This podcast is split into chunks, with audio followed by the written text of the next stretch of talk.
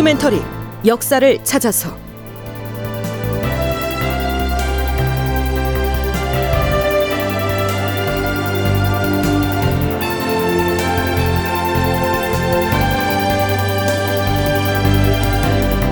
제 1169편 곡절 끝에 임목대비의 윤허를 받았으나 극본 이상락 연출 황영선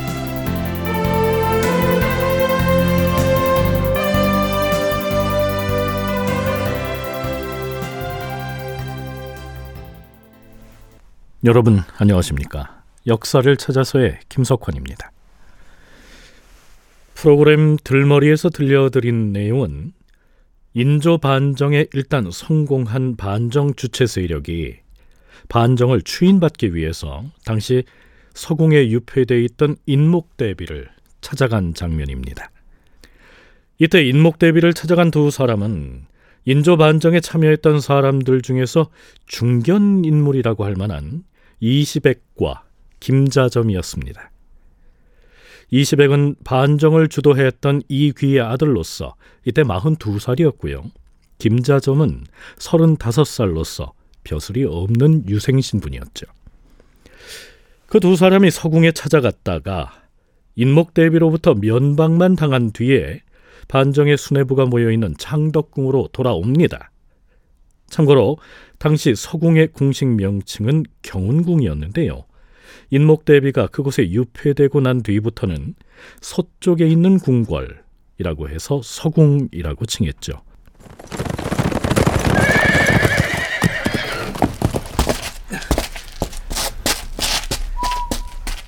아, 그래. 경운궁에 갔던 일은 어찌 되었소? 대비께 우리의 뜻을 전해 올리기는 한 것이오? 예, 능양군 나으리.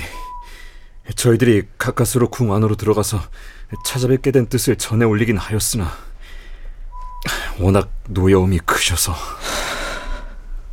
시각이 급한데 저, 이제 어찌했으면 좋겠소?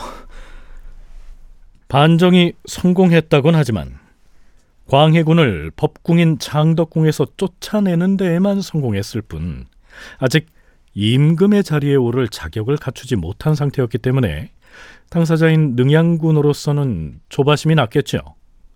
자, 그런데요. 애당초 반정을 주도한 사람들 사이에서도 경운궁에 사람 보내는 문제를 두고 논란이 있었습니다. 문무백관이 모인 자리에서 대비로부터 임금의 위호를 받아야 할 터인데 그러자면 대비가 계시는 경운궁은 너무 비좁지 않겠소? 그렇지요. 대비로부터 왕호를 받는 의식을 치르려면 아무래도 사람을 보내서 대비를 여기 창덕궁으로 모시고 오는 것이 좋겠습니다. 나는 그리 생각하지 않습니다. 우리의 거사가 광명정대한 만큼 두려워할 건 뭐 있겠습니까? 아랫사람들을 보내서 이쪽으로 와달라고 청하는 것은 도리가 아닙니다. 능양군 나리께서 몸소 경운궁으로 가셔서 대비께 사정을 구하고 모셔와야 합니다. 그럼 반정거사에 참여했던 군사들은 어찌하고? 군사들은 창덕궁에 머물러 두고 능양군 나리가 몸소 가서 대비를 배워야 도리입니다. 능양군이 직접 경운궁으로 가서 인목 대비에게 상황을 보고해야 한다고 주장한 이 사람은 반정군 중에 가장 연장자인 이 귀였습니다. 하지만 이 귀의 주장은 받아들여지지 않았죠.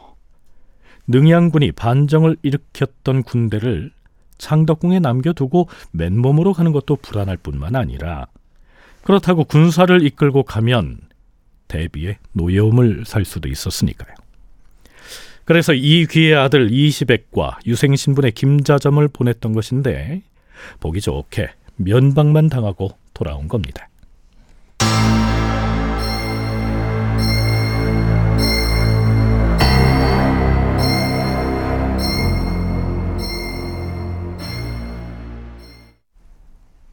자, 그럼 이제 어떻게 해야 할까요? 인조실록에 따르면 능양군이 이 귀에게 이렇게 명을 내린 것으로 돼 있습니다. 이공께서 도승지와 동부승지를 대동하여 경운궁에 다녀오시되 예에 맞게 의장을 제대로 갖추고 가서 대비를 모셔오는 것이 좋겠소. 예, 그리하겠습니다. 자, 준비됐으면 출발합시다.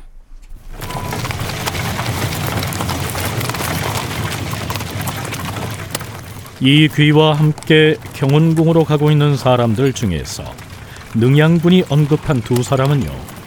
승정원에서 광해군을 보필했던 도승지 이덕형과 동부승지 민성진이었습니다. 앞서 다녀온 이시백과 김자점은 반정군이 출병할 때 입었던 그 복장 그대로 서둘러 말을 타고 달려갔었다면 이번에는 반정군의 대표격인 이 귀가 승지들을 대동하고 또 복식과 의장뿐만이 아니라 대비를 영접할 재반 준비까지 제대로 갖춘 채 격식에 맞게 행차를 한 겁니다.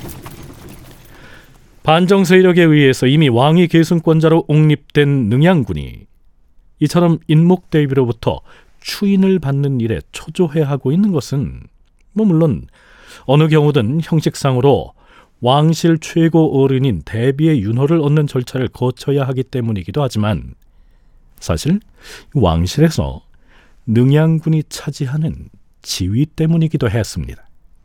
동북아 역사재단 장정수 연구위원의 얘기입니다.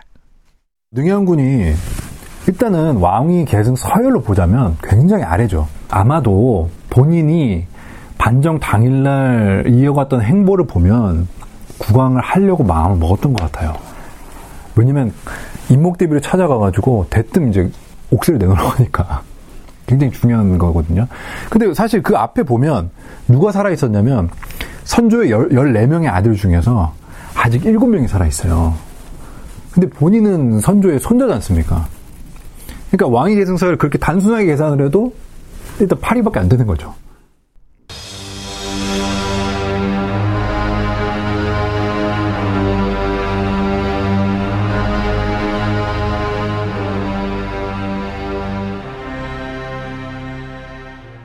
자, 그럼 이번엔 인목 대비의 마음을 움직일 수가 있었을까요? 호락호락하지 않았습니다. 인조실록에는 이시백, 김자점이 찾아갔으나 대비가 노여움을 풀지 않았으므로 이귀 등이 경운궁에 나아가서는 반정의 사실을 고하고 창덕궁으로 모셔가겠다고 청하였으나 대비는 허락하지 않았다. 이렇게만 간단하게 나와 있지만 이 귀의 일대기를 정리한 연평일기에는 보다 상세한 내용이 기술되어 있는데요. 소개를 하자면 이렇습니다. 경운궁에 도착한 이귀 일행은 궁궐 문간에 엎드려서 일행과 함께 큰 소리로 통곡을 하였다.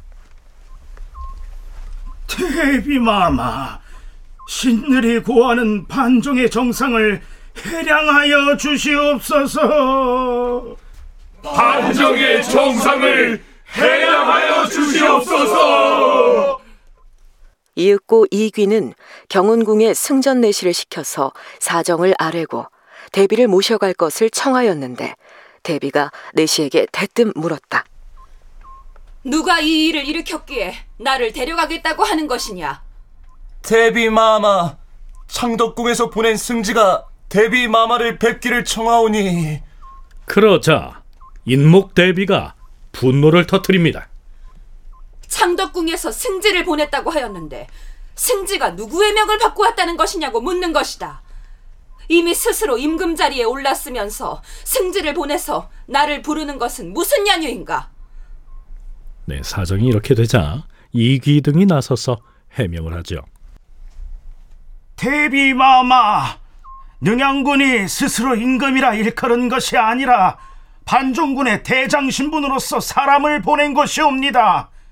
또한 오늘 여기 온 승지는 새로 임명한 승지가 아니라 예전의 승지를 이름이옵니다. 나는 이전에 국왕 부자와 이참을 비롯한 흉당들의 목을 잘라서 모두 달아맨 뒤라면 몰라도 그 이전에는 이곳을 나가지 아니할 것이다. 대비마마, 전왕은 임금의 자리에 있었으니 쉽사리 처치할 수 있는 일이 아니었고 이첨의 무리는 지금 군사를 풀어서 찾고 있사옵니다.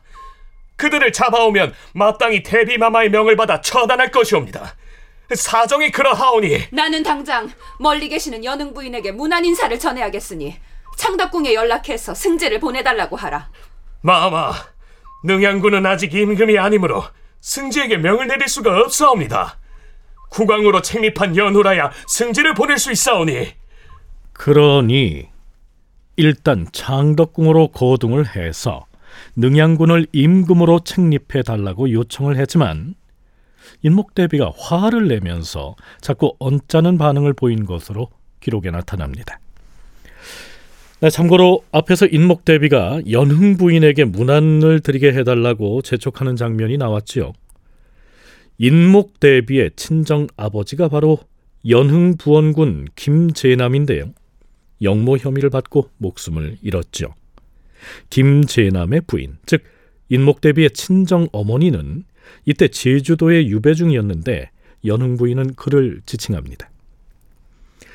인조 정권이 수립되고 나서 어떤 사람들이 처형됐는지는 나중에 따로 알아보겠습니다만 인목 대비의 경우엔 광해군과 또 그의 아들이었던 세자의 처벌에 대해서 매우 강경한 자세를 보입니다. 동북아 역사재단 장정수 연구위원은 인목 대비의 그런 태도가 일면 이해되는 측면이 있다고 얘기합니다. 인목 대비의 이런 입장을 보면서 사적 원한을 풀려고 너무 노골적이다 막 이렇게 얘기를 하는 분들도 있더라고요. 근데 문제가 뭐냐면 인목 대비는 광해군 때문에 인생이 거의 나라까지 간 사람이잖아요. 자기 아버지 죽였지, 자기 오빠들 죽였지, 자기 하나뿐인 아들까지 죽였던 게 광해군입니다. 어쨌든 간에. 그러니까 어떻게 보면 광해군의 아버지였던 선조 같은 경우 자기 처가죠, 처가. 처가 3대가 멸촉한 거거든요. 인목대비가 좋은 얘기 할 수 있을까요?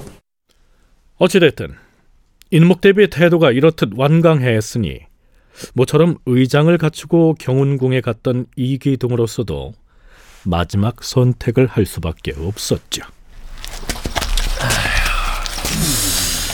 사정이 이러하니 이제 어찌했으면 좋겠습니까? 이공께서는 어찌하실 생각이십니까? 대비의 노기를 누그러뜨려서 윤허를 받는 일이 무엇보다 시급한데. 능양군 나으리가 몸소 와서 데뷔 전에 상황을 아뢰지 않으면 다른 계책이 없을 것 같소이다. 예, 저도 그리 생각합니다. 우리가 다시 창덕궁으로 가야 할까요? 아니요. 시백이 네가 창덕궁에 가서 능양군께 사정을 아뢰어라. 예, 아버님. 그럼 다녀오겠습니다. 이리야! 이 귀의 아들 이시백이 경운궁의 상황을 알리기 위해 달려갑니다.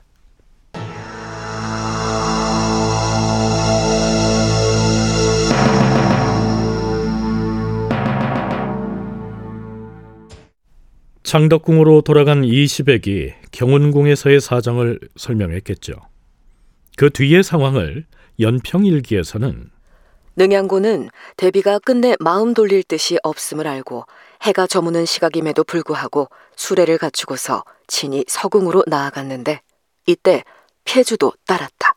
이렇게 기술하고 있습니다. 그런데요, 폐주도 따랐다 이렇게 돼 있죠. 이 폐주는 폐위된 군주, 즉 광해군을 말합니다. 광해군도 능양군의 뒤를 따르게 했다는 뜻인데요. 자, 인조실록을 보면 조금 더 사실적으로 묘사돼 있습니다. 능양군 나리 여기 연을 준비했습니다. 올라앉으십시오. 지금 나를 보고 이 연을 타고 경운군 대비전으로 가라는 것인가? 당연히 그리하셔야 저쪽으로 치우라. 나는 아직 임금이 아니지 않은가? 나는 말을 타고 갈 것이다. 폐주도 뒤를 따르게 하라. 앞에 나오는 연은 임금이 타는 가마를 일컫고요. 이 피주는 물론 광해군을 가리키죠.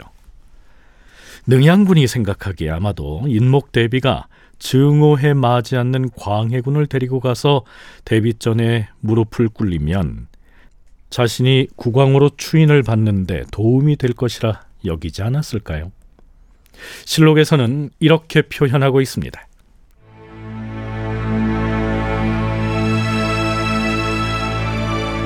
능양군이 친히 경운궁으로 나아갈 때 사람들이 연을 준비했으나 이를 거두라고 명하고는 말을 타고 갔는데 광해를 떠매어 따르게 하였다. 도성 백성들이 그 모습을 보고 환호성을 올리면서 오늘날 다시 이러한 세상을 볼 줄은 생각지도 못하였다고 하면서 눈물을 흘리는 자까지 있었다. 한문의 원문을 보면 여광해 이수 이렇게 되어 있습니다. 맨 앞 글자인 여자는 여럿이 맞들다 이런 뜻이고요. 끝 글자인 수는 따르다는 뜻이니까요. 풀이를 하자면 여러 사람이 광해군을 떠매고서 능양군의 뒤를 따르게 했다. 이런 뜻이 됩니다. 달리 말하면 능양군은 말을 타고 가고 광해군은 작은 가마를 타고서 그 뒤를 따랐다. 뭐 이렇게 보면 될 텐데요. 이때 광해군의 심사는 과연 어땠을까요?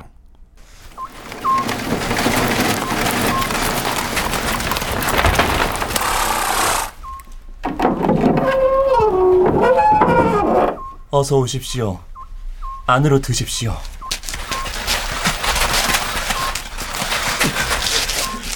대비마마! 능양군이 경운궁의 서쪽 청문으로 들어가선 대비전을 향해 재배를 한 다음 통곡을 합니다. 그러자 능양군을 시위하고 갔던 장수들과 여타의 신하들도 모두 통곡을 하죠. 대죄하겠다. 즉 대비가 벌을 내려주기를 기다리겠다. 이런 의미입니다. 그러자 대비가 비로소 노기를 누그러뜨리고 이렇게 말하죠. 능양군은 왕실의 자손이니 이 나라 대통을 잇는 것이 마땅하다. 이번에 막대한 공을 이루었는데 무슨 죄를 지었다고 되죄를 하는가? 대비마마, 혼란 중에 일이 많고 겨를이 없어서 지금에야 비로소 찾아뵈었사오니 황궁하기 이를 데 없사옵니다. 능양군은 인목 대비가 의외로 선선히 자신을 왕위 계승권자로 인정해 주자 감격스러워하는 모습을 보입니다. 그런데 인목 대비는 그곳에 찾아온 신하들을 향해 이렇게 말하죠. 경들은 속히 전국보를 가지고 와서 나에게 바치시오. 전국보 혹은 국보는 임금을 상징하는 인장, 즉 옥새입니다. 갑자기 그걸 갖다 바치라고 명하는 거지요. 그러자 이 귀가 즉각 반발을 합니다. 대비마마, 어찌 성급하게 국보를 가져오게 하시어서 사람들의 의심을 사려고 하시옵니까? 다큐멘터리 역사를 찾아서 다음 시간에 계속하겠습니다.